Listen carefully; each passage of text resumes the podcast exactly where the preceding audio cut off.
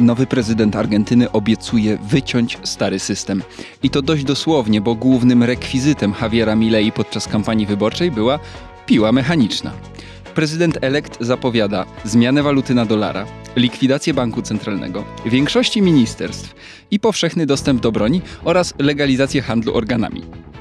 Dlaczego Argentyńczycy zagłosowali za tak ultraliberalną rewolucją i na ile ta rewolucja ma szansę powodzenia? Co czeka drugi największy kraj Ameryki Południowej? Jak głosował Lionel Messi i dlaczego ma to ogromne znaczenie? Dzień dobry. Przy mikrofonach Krzysztof Story i Doma Matejko. Słuchacie podcastu Tygodnika Powszechnego.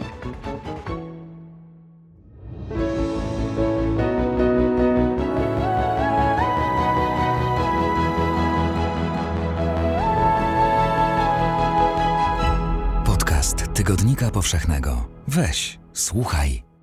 Dla tych z Was, którzy teraz nie dowierzają, że usłyszeli inny głos, e, nic się nie dzieje, proszę pozostać przy odbiornikach.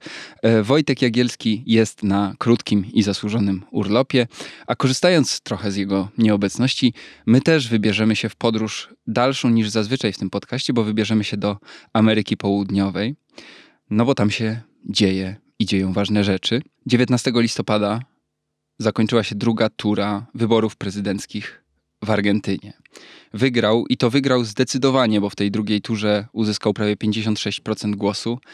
E, kandydat, który dla mnie jest zjawiskiem. Doma jest z nami tutaj, dlatego że to ona chyba to zjawisko najlepiej wyjaśni. Jest dziennikarką na stałe współpracującą z Tygodnikiem Powszechnym, ale też specjalizującą się właśnie w tematyce Ameryki Południowej. Patrzę na zdjęcia Javiera Milei i widzę po prostu gwiazdę roka, faceta w skórzanej kurtce, yy, z bujną czupryną, trochę jakiś Robbie Williams może, z piłą mechaniczną na wiecach wyborczych, który składa tak radykalne propozycje, że czasami ciężko uwierzyć i potem nie jest jakimś takim ewenementem, jakimś yy, właśnie dziwadłem na scenie politycznej, został właśnie prezydentem Argentyny, jednej z 20 największych gospodarek świata. O, myślę, że tutaj droga do zwycięstwa, e, zwycięstwa Milei tak naprawdę była bardzo, bardzo długa. On sam jest taką postacią złożoną, bo owszem, dla swoich zwolenników e, jest nie tylko nadzieją na inną Argentynę, ale może nawet zbawicielem. E, z kolei właśnie dla swoich przeciwników jest absolutnym szaleńcem.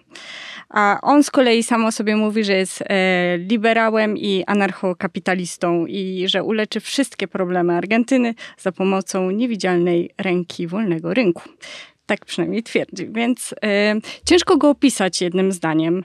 E, może też dlatego e, pojawiało się wiele takich opinii, czy, czy takich skrótów, że Javier Milei to Donald Trump argentyński. Tak, ja słyszałem porównania i do Donalda Trumpa, i do Bolsonaro. To nie jest chyba takie proste. Nie jest wcale proste, nie. Ja, ja myślę, że, że żeby móc zobaczyć, kim jest Milei, to trzeba zrozumieć Argentynę, kontekst argentyński, a to porównywanie go do, do Trumpa, no bardzo spłaszcza jego postać i, i, właśnie sytuację e, Argentyny, która teraz przechodzi przez ogromny kryzys gospodarczy.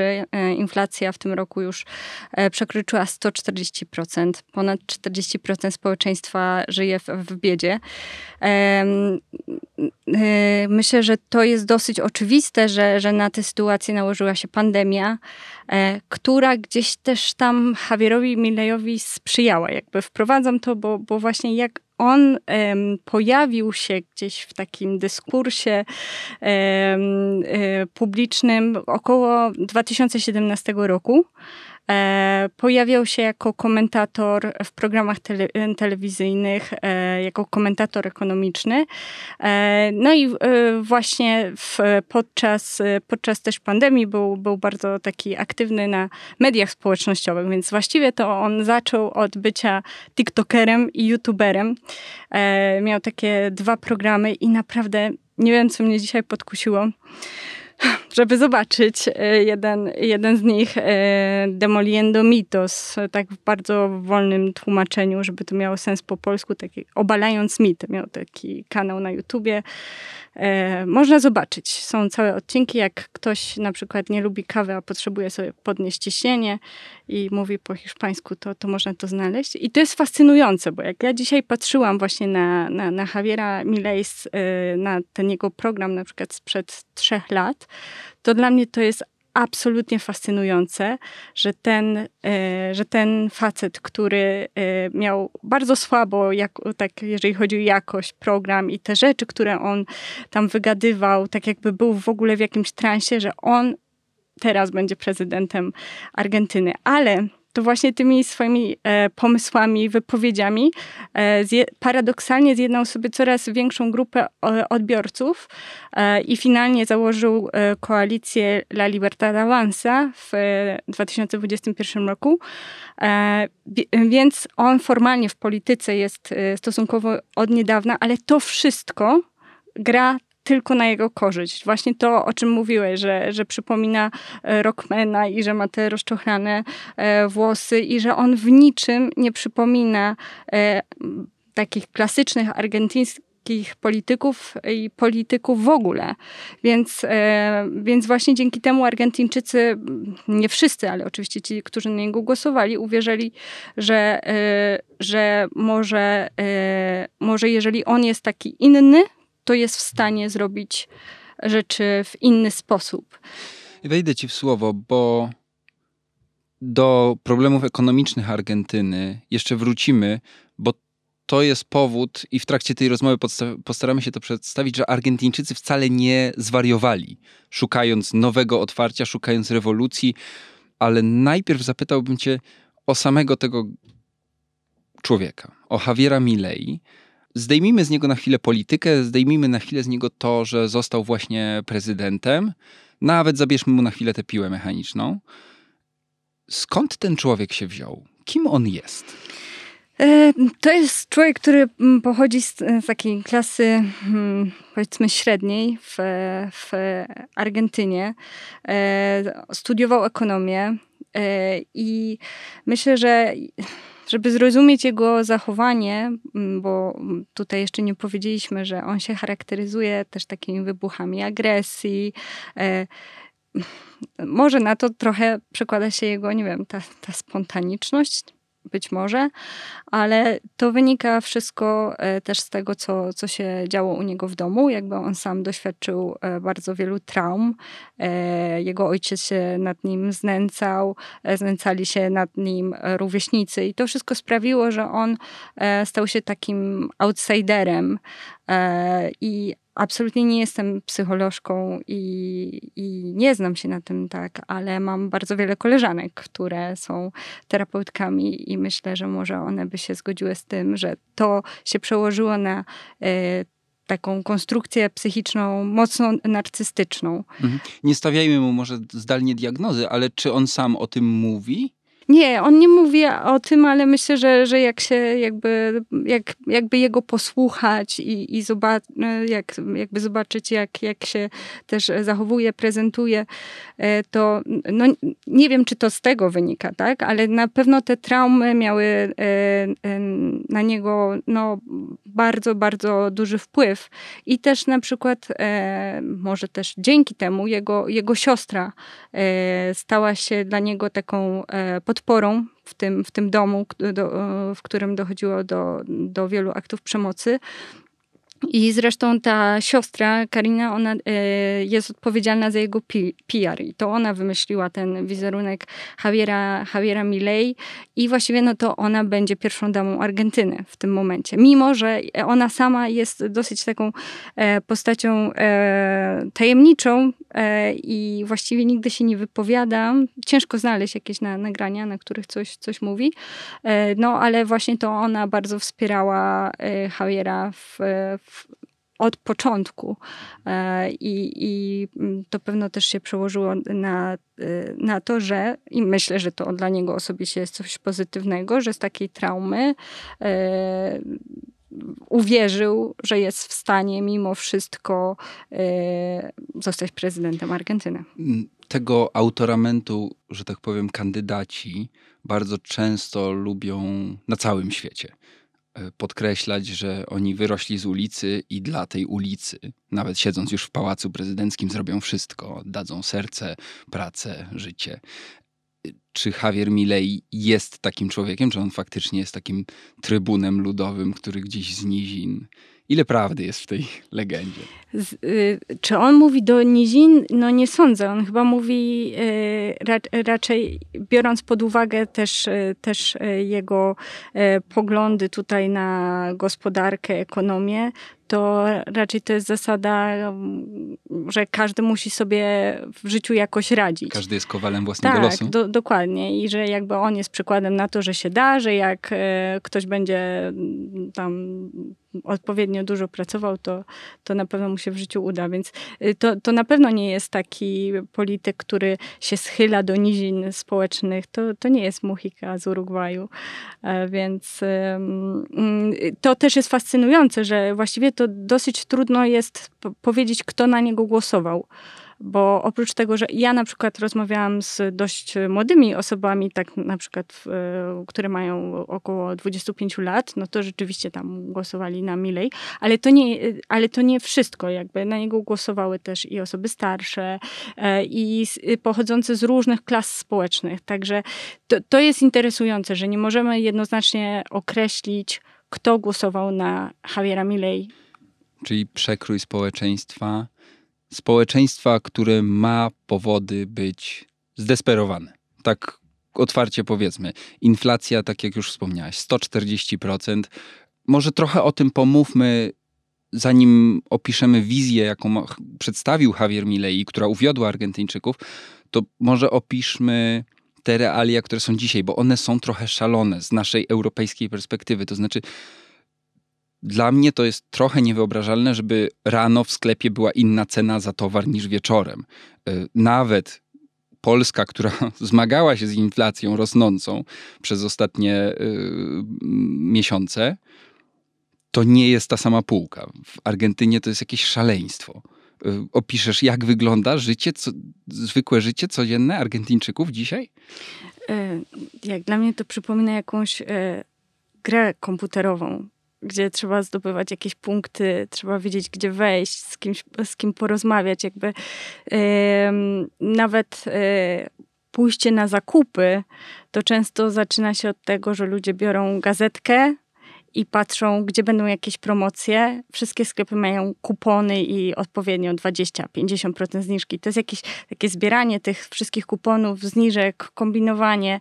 E, też e, bardzo popularne stały się, jeżeli dobrze pamiętam, to się nazywa Centrum Wymian. E, Centro de Trueque, gdzie po prostu ludzie przychodzą i wymieniają się towarami. Na, na przykład ty masz dwie torebki cukru, a ja potrzebuję mm, dwa zeszyty e, dla, dla dzieci, nie? Więc jakby to się wymieniamy.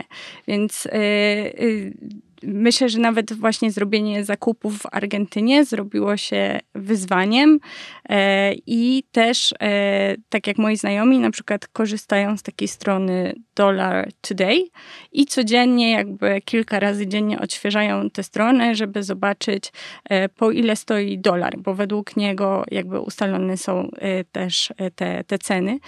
I oczywiście gra toczy się też o zdobycie dolarów, o o e, posiadanie stabilnej e, gotówki i też rząd, jeżeli dobrze pamiętam, w tamtym roku wprowadził tak, e, taką regulację, ile tych e, dolarów w ciągu miesiąca mo może wymienić. Chyba 200 dolarów. 200 dolarów, tak, to było.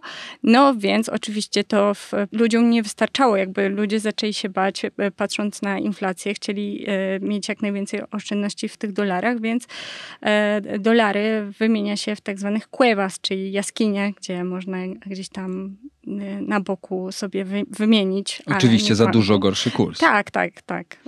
No ja słyszałem takie roz, y, rozrzuty, mm, żeby przedstawić wam skalę po państwowym kursie, tym oficjalnym, gdzie możesz kupić tylko te 200 dolarów na miesiąc, to dolar na przykład kosztuje 360 pesos.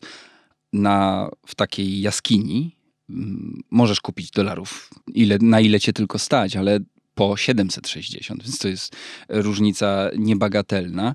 Natomiast ja oglądając różne reportaże z Argentyny, y, słyszałem takie wypowiedzi nie polityków, tylko zwykłych ludzi, że w zasadzie jeśli odkładać pieniądze w pesos, to już lepiej spalić te pieniądze i się ogrzać przynajmniej, bo to jest lepsza lokata i lepsze spożytkowanie. I dlatego ja się trochę Argentyńczykom nie dziwię, bo dostali kandydata, który wychodzi na wiec polityczny i mówi otwarcie, bardzo y, prostymi i dosadnymi słowami, że argentyńskie peso jest warte mniej niż odchody. Co jest przyczyną? Bo jesteśmy w jednej z 20 największych gospodarek świata. Jesteśmy w kraju, którego nazwa pochodzi od srebra. Jesteśmy w kraju, który przed wojną był jednym z bogatszych państw świata. I teraz nagle się okazuje, że w tym kraju nie da się związać końca z końcem. Co jest przyczyną takiej katastrofy ekonomicznej Argentyny? E, ty powiedziałeś coś takiego, że się nie dziwisz Argentyńczykom, że wybrali Mileja, a ja się dziwię, bo to nie jest pierwszy raz tak naprawdę w historii Argentyny, kiedy będzie zmiana. Hmm.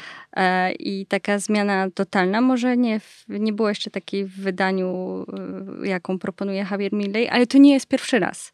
Jakby, I to jest, myślę, główny problem Argentyny, że y, gospodarka, polityka argentyńska przypomina taką niekończącą się sinusoidę. I właściwie co 10, co 15 lat ktoś przychodzi z zupełnie nowym pomysłem na państwo.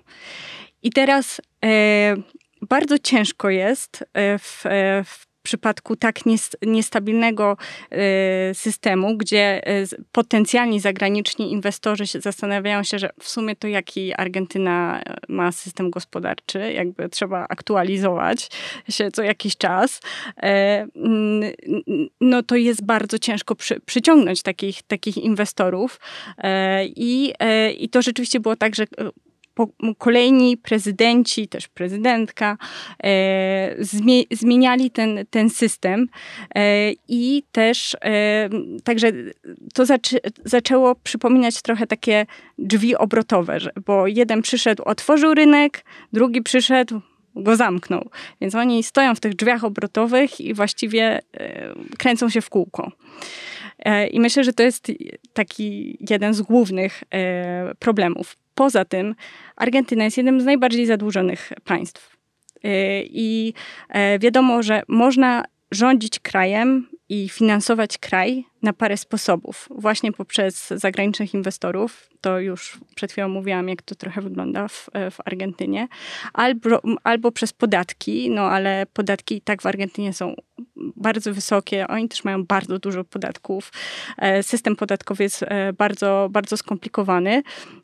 No ale przy takiej inflacji wzrosty podatków no, też niewiele da, e, dają, umówmy się. No i e, trzeci jakby sposób rządzenia przez e, państwem, które też przyjęła Argentyna, no to są długi, więc można się zadłużać i w Argentynie no, to, to jest kraj, który właśnie funkcjonuje e, przy pomocy długu i e, poszczególni e, prezydenci zaciągają dług u na przykład Międzynarodowego Funduszu Walutowego tylko po to, żeby jakoś zakopać ten wcześniejszy dług. I tak na, na przykład w poprzedni prezydent y, Mauricio, Mauricio Macri e, w 2018 roku zaciągnął e, taki historyczny dług e, u Międzynarodowego Funduszu Walutowego na 57 miliardów dolarów i to był też największy, naj, największy, jakby największy dług w historii Argentyny, ale też w historii tego funduszu. Tak, y, Argentyna jest zdecydowanie najbardziej w Międzynarodowym Funduszu Walutowym zadłużonym państwem i skala tego też jest duża, bo tego długu jest ponad dwukrotnie więcej niż drugi w tym rankingu Egipt.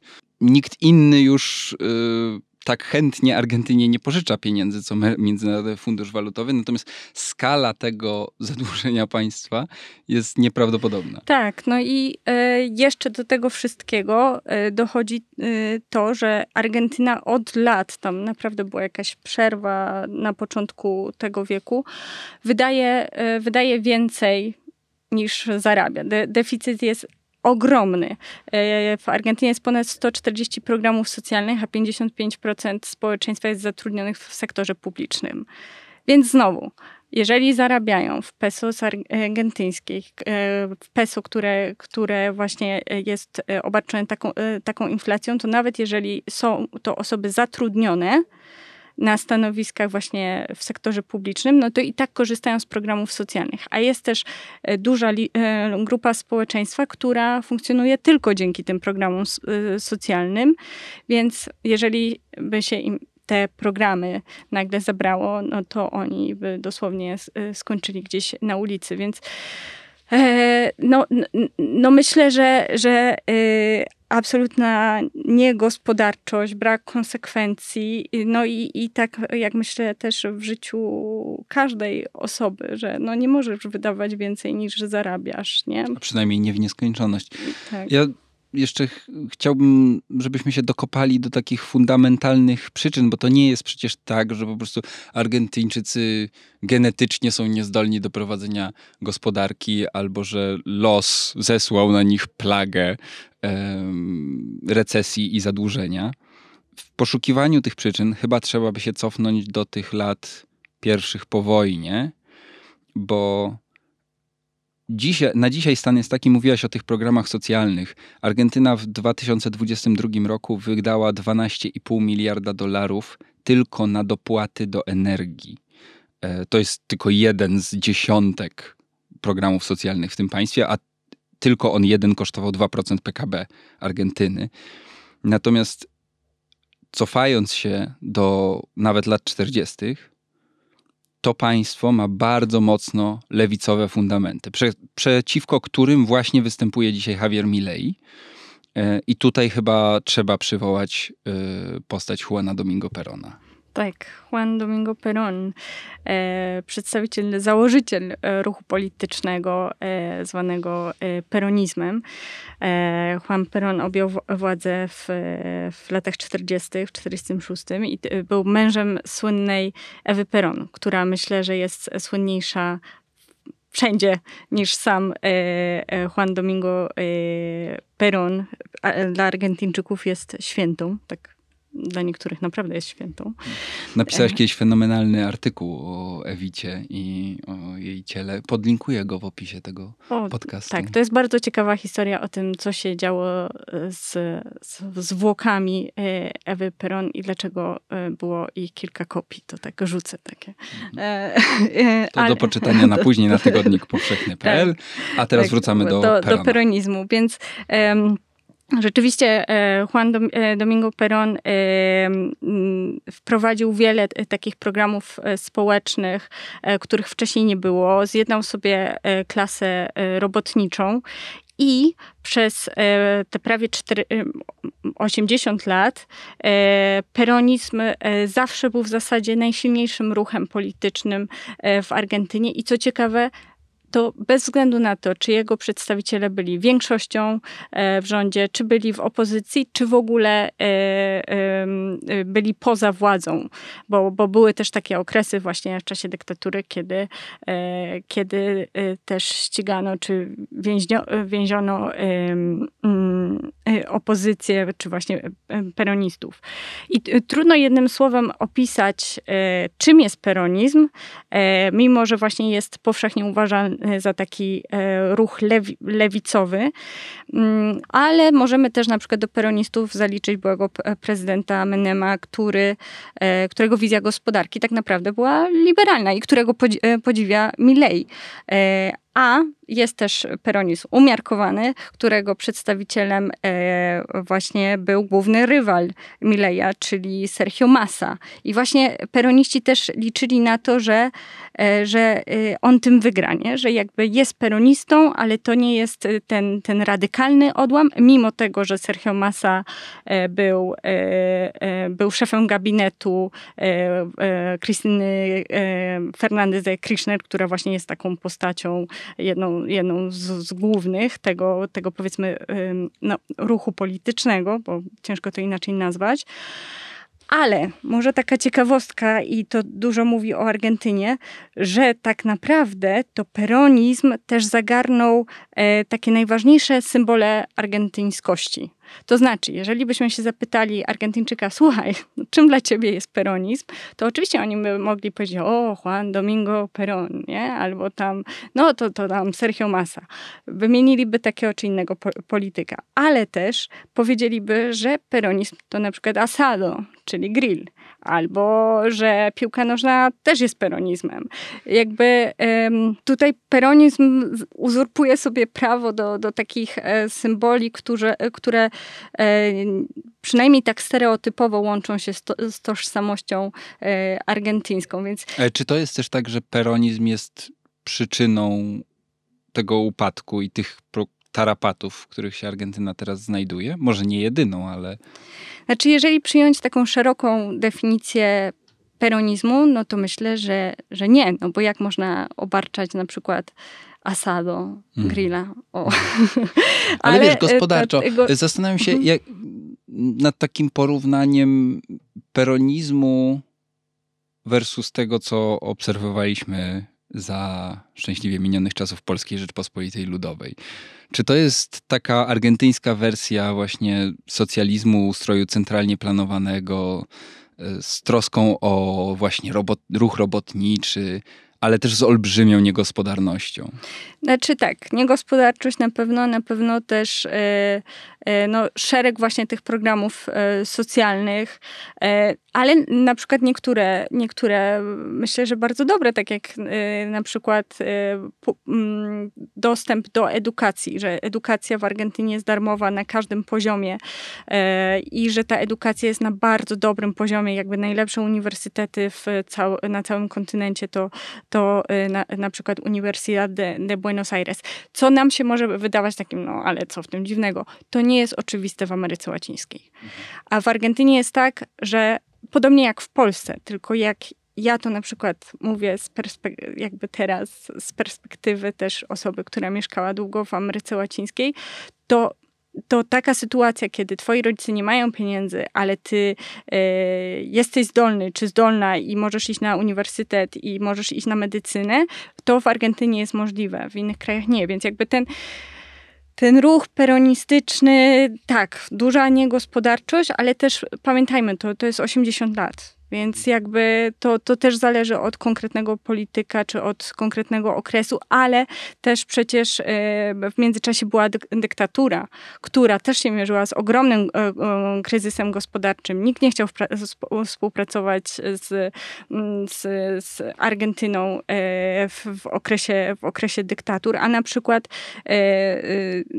jakby no, okres, okres tutaj rządów Perona czy, czy, czy poszczególnych poszczególnych polityków e, z, te, z tego e, ramienia politycznego no, no, no, no nie wiązały się z, z represjami i, i, i, i zabijaniem e, opozycjonistów.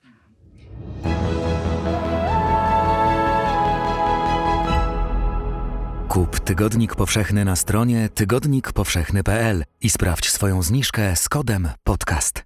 Czasy hunty wojskowej i rządów y, generałów, najpierw pod przywództwą, przywództwą generała Wideli od 76 roku, no to są takie mroczne czasy w historii Argentyny. Myślę, że też to, co warto wspomnieć przynajmniej, że Argentyna przez sporą część swojej tej powojennej historii była zamknięta na świat gospodarczo, mniej lub bardziej, bo oczywiście w czasach hunty to było, to było że tak powiem, najbardziej widoczne, natomiast no, sam Peron też hołdował takiej doktrynie izolacjonizmu jednak gospodarczego, takiego, że my tutaj będziemy e, tylko sami sobie e, trochę odizolowani. Dzisiaj Argentyna płaci za to cenę. E, Argentyńczycy tak jak wspominaliśmy i opisywaliśmy, ledwo wiążą koniec z końcem, wymieniają te dolary po jakichś e, dziwnych kursach w dzi bardzo dziwnych miejscach.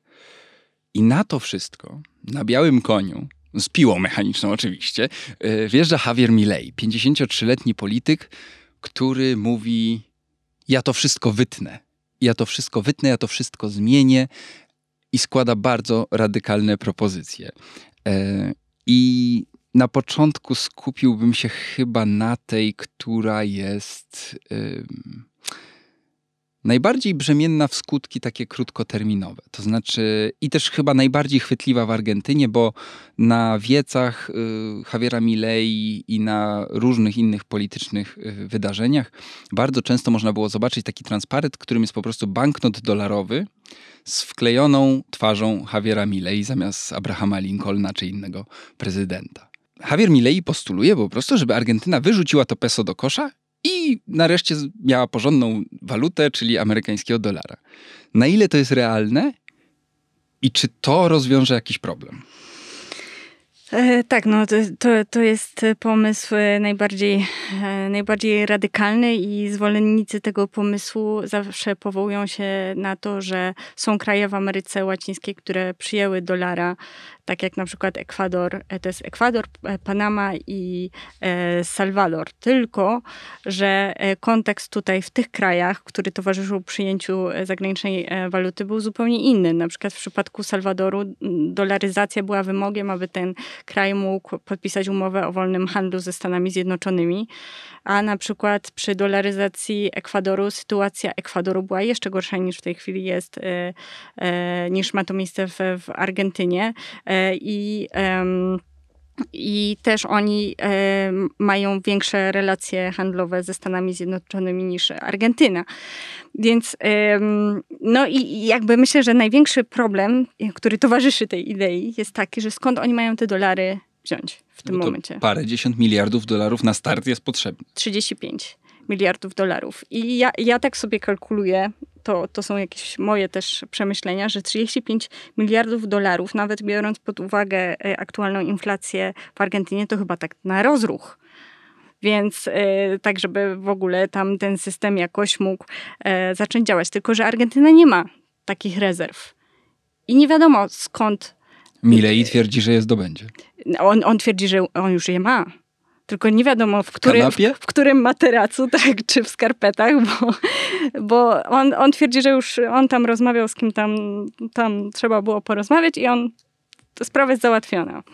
Tylko, że mm, ja się tak zastanawiam, czy Argentyńczycy nie pamiętają 92 roku.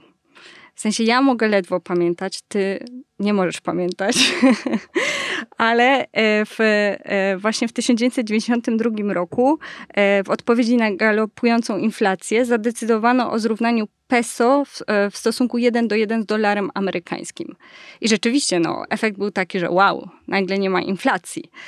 Ale to podziałało tylko przez chwilę, bo nagle gospodarka Argentyny zrobiła się zupełnie niekonkurencyjna, bo dlaczego ktoś miałby inwestować w gospodarkę, gdzie, gdzie się operuje właściwie na, wartością e, dolara? No i ten dolar poszedł w górę, a że peso było powiązane z dolarem, to nie mogli dodrukowywać peso, potrzebowali więcej dolarów, no i w końcu rząd zarządził, e, e, narzucił takie limity wy, wypłat z banku to roz, i rozpętała się to, to się nazywa w ogóle Coralito e, i to jest kryzys z, z, z 2001 roku, który doprowadził do rezygnacji samego e, ówczesnego e, ministra ekonomii, który teraz popiera Milej i mówi, że super, ten pomysł z dolaryzacją świetny, naprawdę.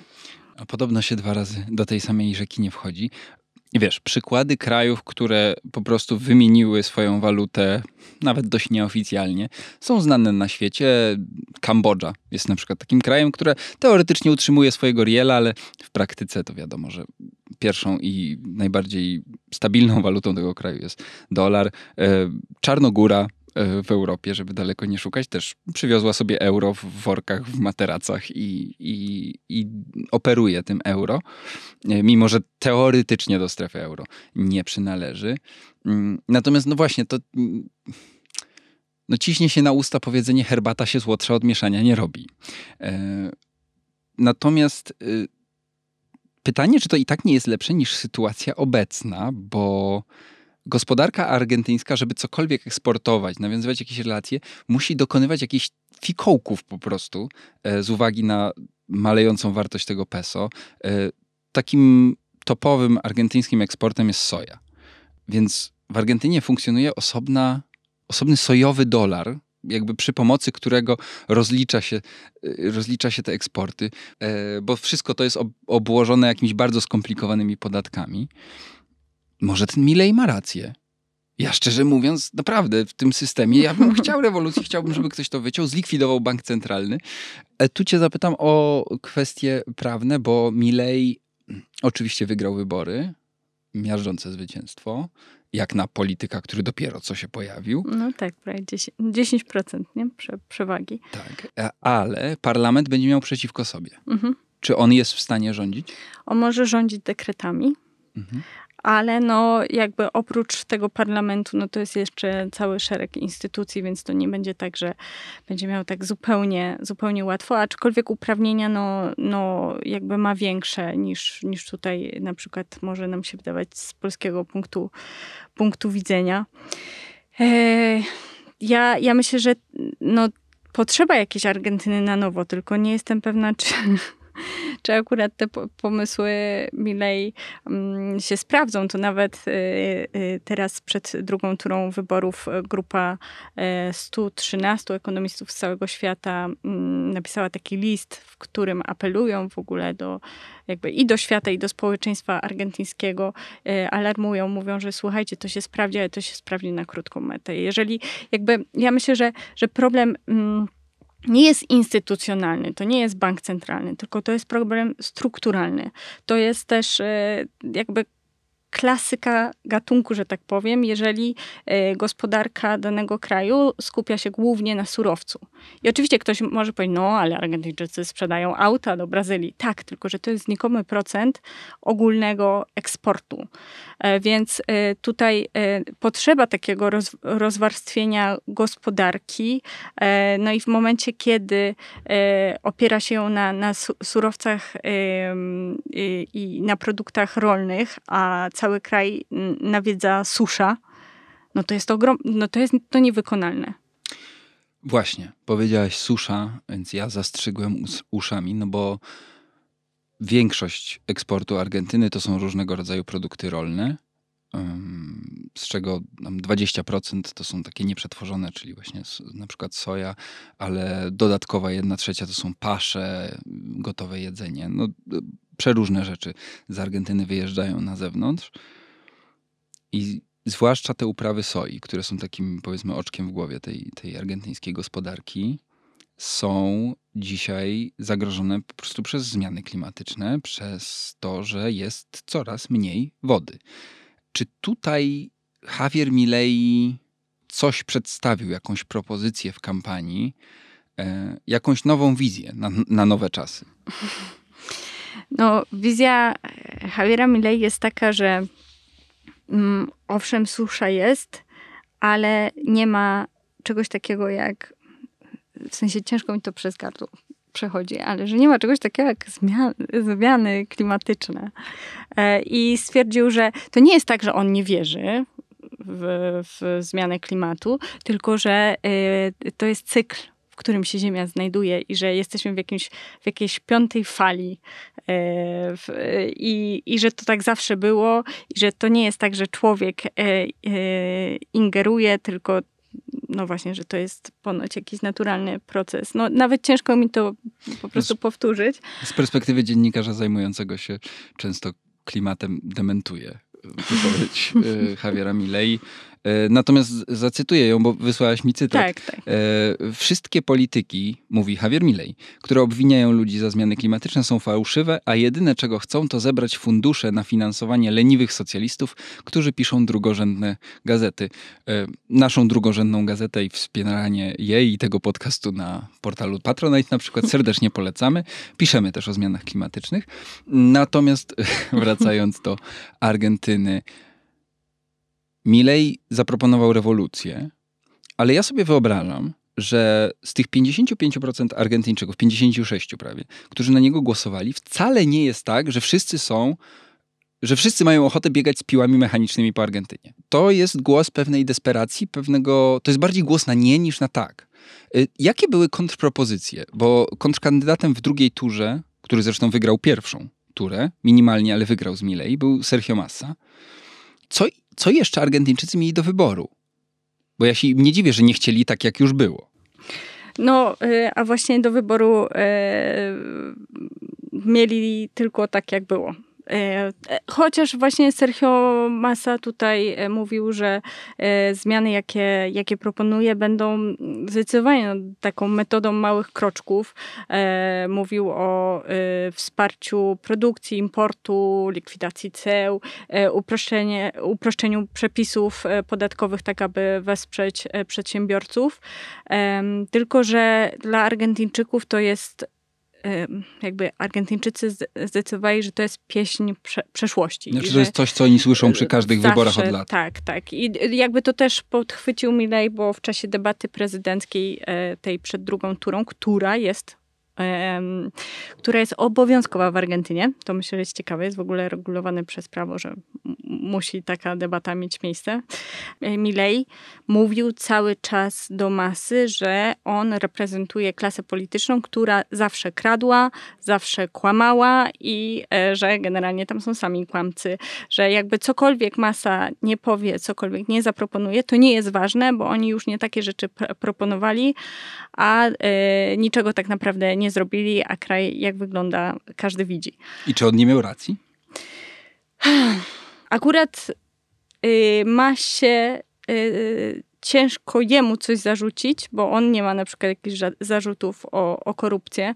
Nawet jest nazywany superministrem, bo y, co prawda jest ministrem ekonomii od sierpnia 2022 roku, czyli niedawno, ale to jest takie mega ministerstwo, w znaczeniu wielkie, bo y, on też przejął poniekąd y, obowiązki Ministerstwa Rozwoju i, i, i Rolnictwa.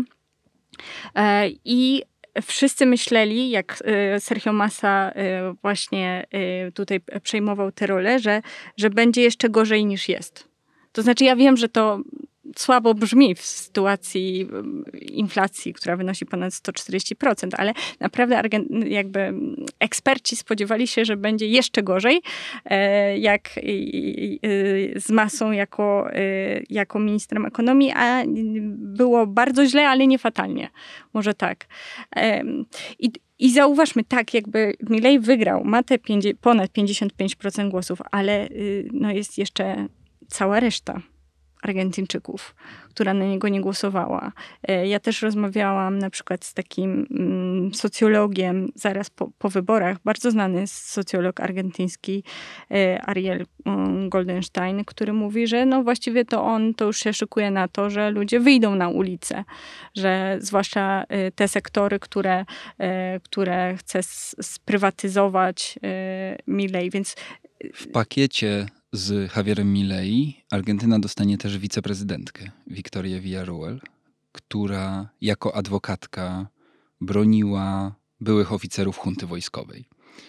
Ludzi, którzy są odpowiedzialni za niesamowite zbrodnie na argentyńskim narodzie. Mm, ja się odwołam do momentów, który Argentyńczycy pewnie opisaliby jako najważniejszy moment w dotychczasowej XXI-wiecznej historii Argentyny. I to wcale nie są te wybory prezydenckie, tylko rok temu, kiedy Argentyna po dramatycznym, pełnym emocji, zwrotów akcji, horrorze zakończonym rzutami karnymi, wygrała z Francją finał Mistrzostw Świata w piłce nożnej. E, jednocześnie pożegnanie z reprezentacją i z Mistrzostwami Świata Lionela Messiego, ale też jeden z najpiękniejszych meczów po prostu piłki nożnej, jakie było nam dane oglądać. W Argentynie to jest święto narodowe i myślę, że będzie pamiętane na długo. Natomiast jak czytam o tym, że Argentyna dzisiaj wybiera sobie wiceprezydentkę, która wybiera, wybiela i broni hunty wojskowej, to mam ochotę zacytować Dariusza Szpakowskiego, który komentując tamten mecz, y, w momencie, w którym y, Angel Di Maria strzelał drugą bramkę, on ze wzruszeniem wtedy i w emocjach bardzo dobrych zapytał Argentyno, Argentyno, co ty robisz? Przy tych wszystkich pomysłach Milei to, to jednak y, to gdzieś y, powoduje najwięcej bólu w Argentyńczykach. E, w mediach społecznościowych można y, spotkać wiele takich nagrań osób, które mówią: Słuchajcie, ja jestem y, synem, jestem córką e, osób, które zostały zakatowane czasie dyktatury wojskowej. Nawet właśnie poruszył mnie bardzo taki, taki filmik, który się pojawił na mediach społecznościowych, był udostępniany przez, przez znane też pisarki argentyńskie, właśnie jednej kobiety, która w metrze argentyńskim nawoływała, żeby nie głosować na Milei, że właśnie za nim stoi Villarruel, a ona sama, ta kobieta w metrze, że jest właśnie córką e, kobiety i wnuczką kobiety, która została, została zamordowana w czasie tej dyktatury. E, Bia Ruel miała na pewno bardzo duży wpływ na Milei i dla mnie to jest o tyle nieprawdopodobne, że ja byłam przekonana i Argentyńczycy byli przekonani, że ten etap e, historii mają już zamknięty. To jest jeden z niewielu chyba nawet jedyny kraj na świecie, który postawił byłych wojskowych zbrodniarzy e, przed sądem cywilnym ich skazał. I jakby oni mieli sprawę wyczyszczoną. I nagle pojawia się Villa Ruel, której, e, której e, wuj torturował e, opozycjonistów, których ona sama teraz po latach nazywa terrorystami. E, I, mm, I ona broniła, nie tylko właśnie jako adwokatka, broniła e, byłych oprawców, ale też właśnie w mediach argentyńskich, które no nie, nie popierały, nie, nie popierają Mileja, można, tam doszukałam się informacji o tym, że, że ona miała kontakty z Widelą, czyli na przykład no to takim absolutnie jednym z trzech naj, największych e, dyktatorów w czasie, w czasie hunty wojskowej, czy też z Alberto Gonzalesem, który był e, e, w oprawcą w La ESMA, to była Escuela Mecánica de la Armada, to było takie centrum tortur. I tutaj mogę wrócić do mundialu, tylko innego mundialu, tak żeby trochę zarysować, jak, jak wyglądała ta dyktatura. Może, może Państwo e, pamiętają e, mundial w 78 w Argentynie i, e, i mecz finałowy. To w tym samym czasie chyba jakiś kilometr od stadionu, gdzie odbywał się e, mecz finałowy, właśnie w, te, w tej Escuela la Armada, e, torturowano więźniów, e, przeciwników hunty wojskowej i powiedzieli, kiedy Argentyna strzeliła ostatniego gola, powiedzieli, do więźniów, że wygraliśmy. I relacje tych więźniów są takie, że e, dla nich informacja o wygranej oznaczała to, że oni przegrali. Zresztą ci wojskowi e, wpakowali ich do, sam, do samochodów, do takich kabrioletów, pojechali z nimi do miejsc, gdzie wszyscy Argentyńczycy świętowali wygraną mundialu i powiedzieli im: krzyczcie, no, mówcie, że to was więzimy.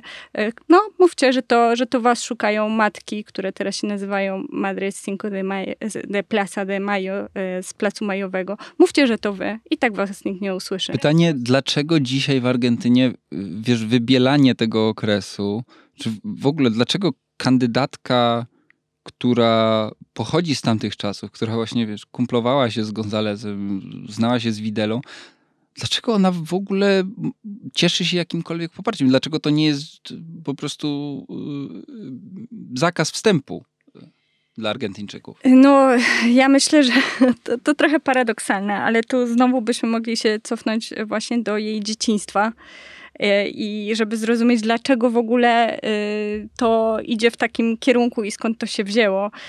I to, to e, trochę się śmieję, bo to Argentyna jest uważana za kraj, który ma najwięcej psychoterapeutów e, w ogóle przypadających na jednego mieszkańca, więc, więc możemy się trochę cofnąć do, do tego, że właśnie ojciec Villarruel był e, bohaterem wojny o Falklandy i to w toczy się wokół takiej dyskusji y, na temat tożsamości argentyńskiej. Może to jest, nie wiem, ja teraz tworzę jako antropolożka, ale że może to jest y, na zasadzie, dobra, to peronizm to jest to, to ten grill, y, piłka nożna, a teraz nasza tożsamość to, to jest ta junta wojskowa i wojna o Falklandy. I to też jest to też jest e, absolutny hit, że e, Milley w czasie kampanii e, powiedział, że Malwiny są argentyńskie. I, I myślę, że znowu, tak jak w przypadku tej pomysłu z dolaryzacją, że historia trochę lubi się powtarzać, ponieważ po tym w czasie, w czasie hunty wojskowej, jak już hunta się kończyła w 1982 roku, inflacja wynosiła 160%, czyli nie była tak wysoka jak teraz, ale, znaczy była wyższa niż, niż teraz, ale no, o te 20%, 20%. I wtedy ta junta wojskowa stwierdziła, że żeby ratować swój wizerunek, e, i żeby tak podnieść w takiego ducha narodu i właśnie tą tożsamość argentyńską jakoś zjednoczyć, to e, postanowiła odbić Malwiny, które e, należały, no, należą e, do, tutaj do korony brytyjskiej. I ta wojna o Malwiny trwała dwa miesiące, pochłonęła życie ponad 6, 600 żołnierzy argentyńskich i, mm, i zakończyła się przegraną Argentyny, i upadkiem dyktatury w tym samym roku. No i właśnie mamy drugi akt, niespodziewany po kilkudziesięciu latach. E, Malwiny zwane wymiennie Falklandami albo Malwinami. E, teraz e, przez już nie wojnę, tylko kanały dyplomatyczne, jak się wyraził, chciałby odzyskać Javier Milei, a przynajmniej coś takiego powiedział do swoich wyborców. Rishi Sunak, premier Wielkiej Brytanii, już mu zdążył odpowiedzieć, że nie, i nie, nie zgadza się i nie ma nawet o czym rozmawiać. Czy faktycznie nie ma o czym rozmawiać? Czy to jest tylko taka wrzutka właśnie wyborcza, żeby jeszcze trochę tego balonika patriotycznego uniesienia na, napompować? Czy Javier Milei naprawdę zamierza toczyć z Wielką Brytanią mm, wojny dyplomatyczne o Falklandy? E, to, to powiem tak, no on e, mówił, że absolutnie to nie, to nie chodzi o wojnę to nie chodzi o interwencję zbrojną, tylko że właśnie dyplomatycznie tam, o, że się dogadają. No, zdaniem premiera Wielka Bryt Wielkiej Brytanii nie dogadają Nie dogadają się i w ogóle najlepsze, że e, ta, wi e, ta wiadomość e, przypominająca, że suwerenność Falklandów już za, dawno została ustalona, e, przyszła do Argentyny wraz z gratulacjami, no i niektórzy Argentyńczycy mówią, że to ogromny wstyd w ogóle, że od takiej gratulacji to lepiej nie mieć żadnych gratulacji ze strony Brytyjczyków. Ale odpowiadając też na Twoje pytanie, no, y, referendum już było bo Javier Milei e, twierdzi, że a to nie, no to Argentyn, jakby mieszkańcy Falklandów, oni się muszą opowiedzieć. No więc chyba mu chodzi o referendum, ale właśnie referendum było. Nawet y, chyba dwukrotnie, tam było w 1986, takie ważne, później też coś w 2013, jeżeli dobrze pamiętam. I ponad 90% y, osób głosowało za utrzymaniem statusu quo, czyli za utrzymaniem przynależności do Wielkiej Brytanii.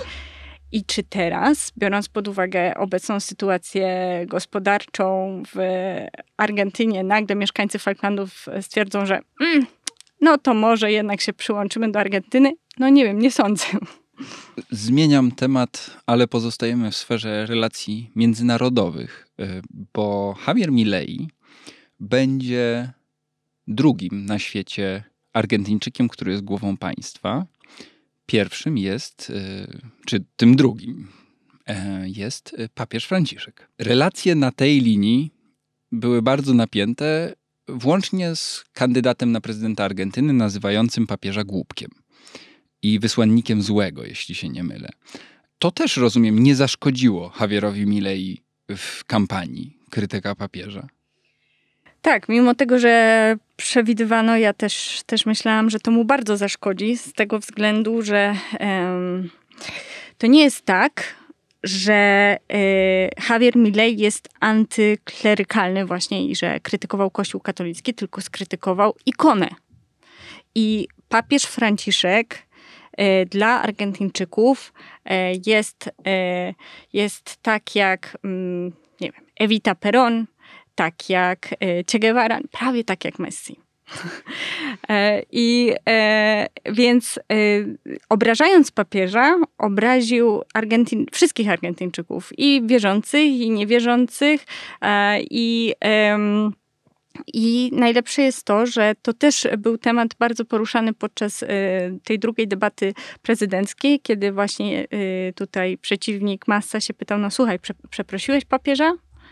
No i mm, Milej odpowiedział bardzo wymijająco. Później gdzieś tam e, czytałam, że, że stwierdził, że tak, przeprosił na łamach e, Timesa, tylko że Times nie doszukał się, mm, nie odnotował w ogóle takiego, takiego e, faktu.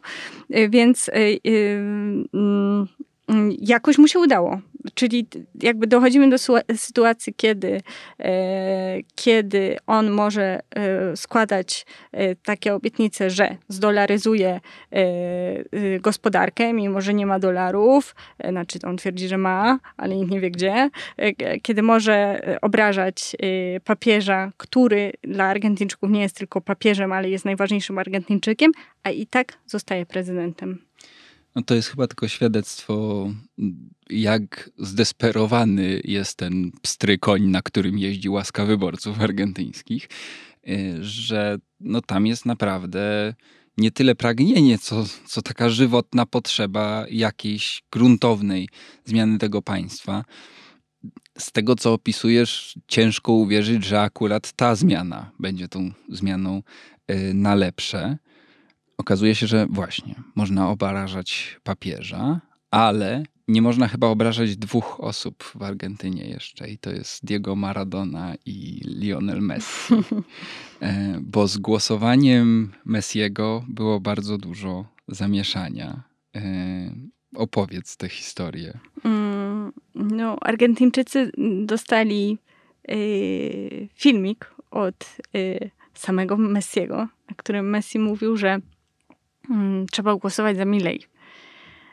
Tylko problem w tym, że to nie był Messi, tylko to był bot. Witamy w przyszłości. Tak jest, więc jakby sztuczna inteligencja podrobiła głos y, Messiego, nawołując do głosowania y, y, za Milej. No i była spora, spora afera i tutaj mm, Messi interweniował, żeby, żeby zdementować no tylko tak wiadomo, jak, jak to w, w funkcjonuje świat, świat wirtualny, że dochodziło też do, do sytuacji, kiedy ktoś nie wiedział, że w końcu to która informacja jest prawdziwa. To, to, to on mówi, żeby głosować na Milej, czy on właśnie to dementuje. Nie? Więc jakby mm, wiadomo, że to te, też jest taka postać, która dla większości osób jest y, takim dużym punktem odniesienia, więc tutaj jego poparcie dla któregoś z kandydatów, no pewno dla jakiejś części społeczeństwa byłoby ważne. To pokazuje tylko siłę e, sztucznej inteligencji i deepfake'ów e, w takim kraju jak Argentyna wykorzystanie postaci Lionela Messiego w kampanii wyborczej to jest przecież strzał w dziesiątkę. W sumie sztuczna inteligencja nic nie stoi na przeszkodzie, żeby Diego Armando Maradona stąpił z nieba i też namawiał do głosowania na Milei czy na kogokolwiek innego.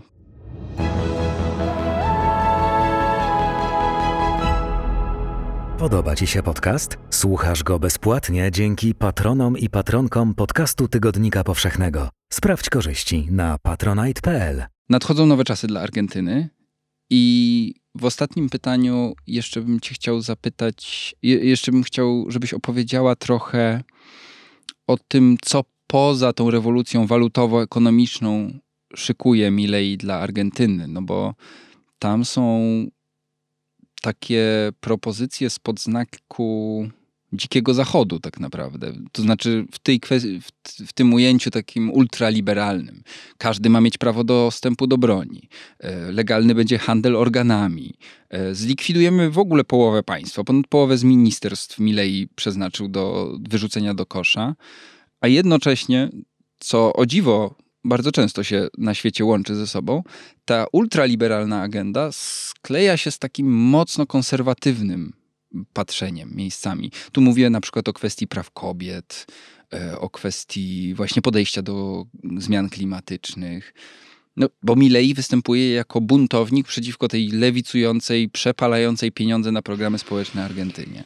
To znaczy, ja myślę, że ta sytuacja, kiedy się e, łączy taką wizję bardzo e, liberalnej go, gospodarki i, e, i konserwatyzmu, jeżeli chodzi o, o właśnie na przykład e, prawa, prawa kobiet, e, w, w Ameryce Łacińskiej i w ogóle na świecie nie są niczym nowym, ale jakby z polskiego punktu widzenia czasami czasami nam jest to trudno, e, trudno zrozumieć. Że to, w Ameryce Łacińskiej to się chyba macho nazywa.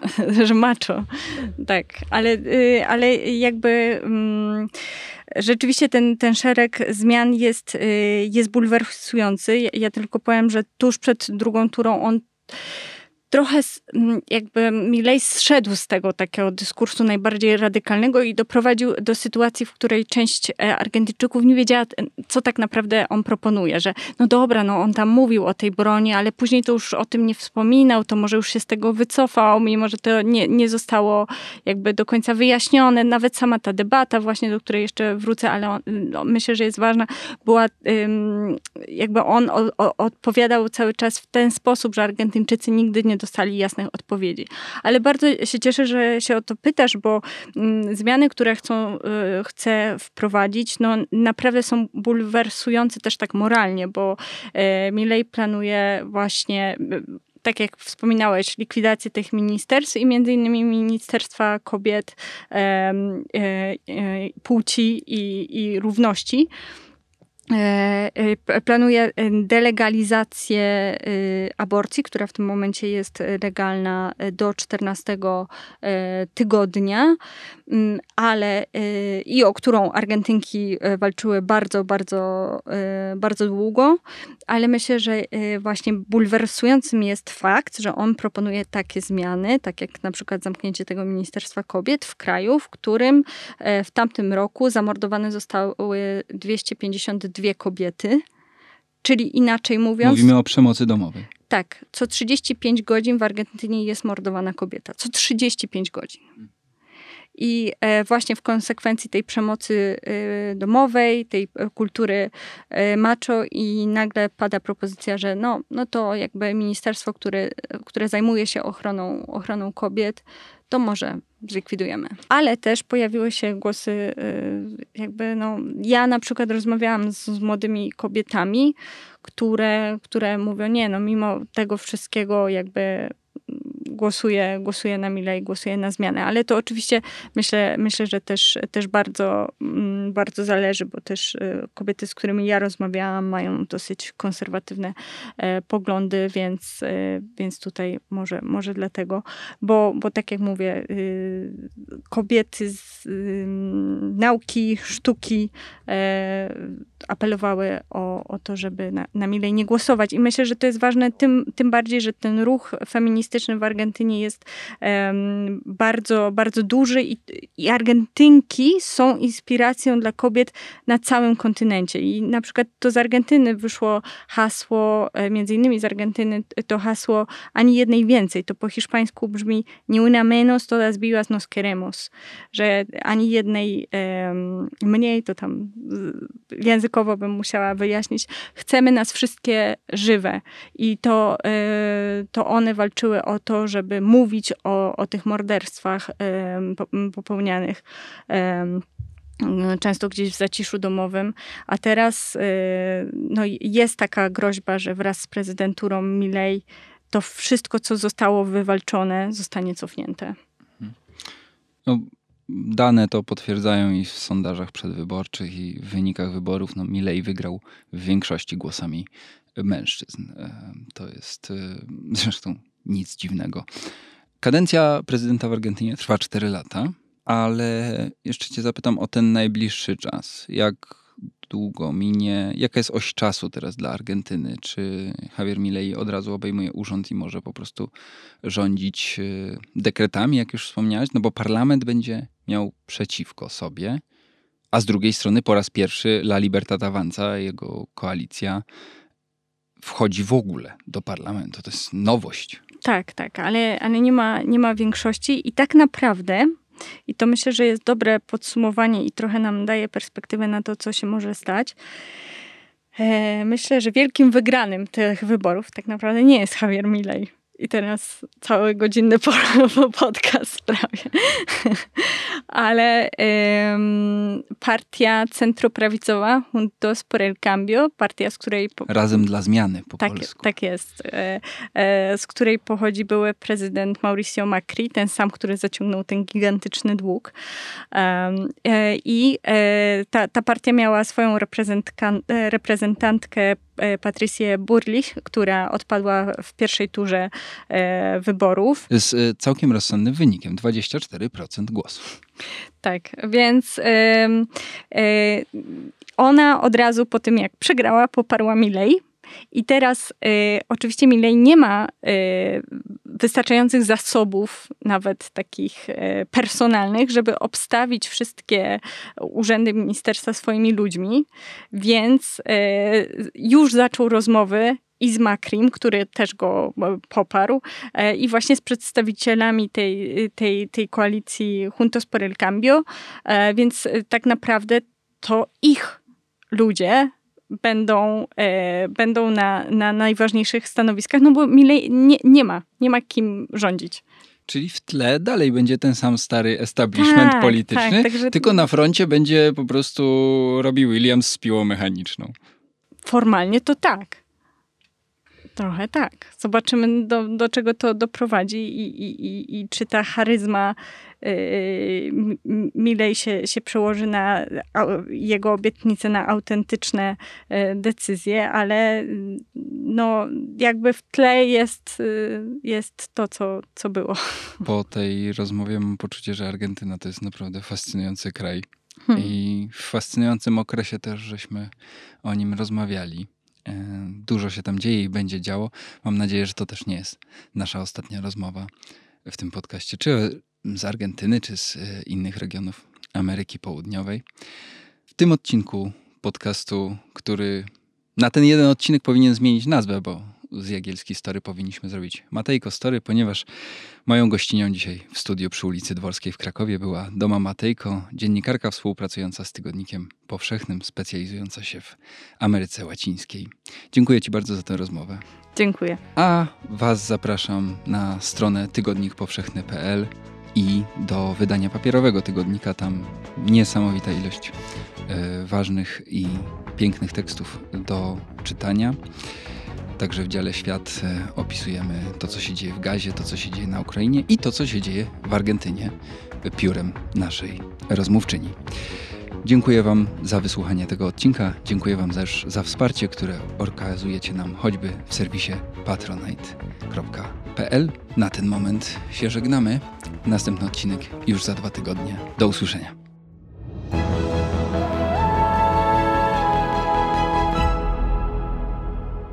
Dziękujemy za wysłuchanie podcastu powszechnego. Teraz zapraszamy na www.tygodnikpowszechny.pl, gdzie znajdziesz więcej materiałów pisma niezależnego dzięki swoim czytelniczkom i czytelnikom. Weź, czytaj i rośnij z nami.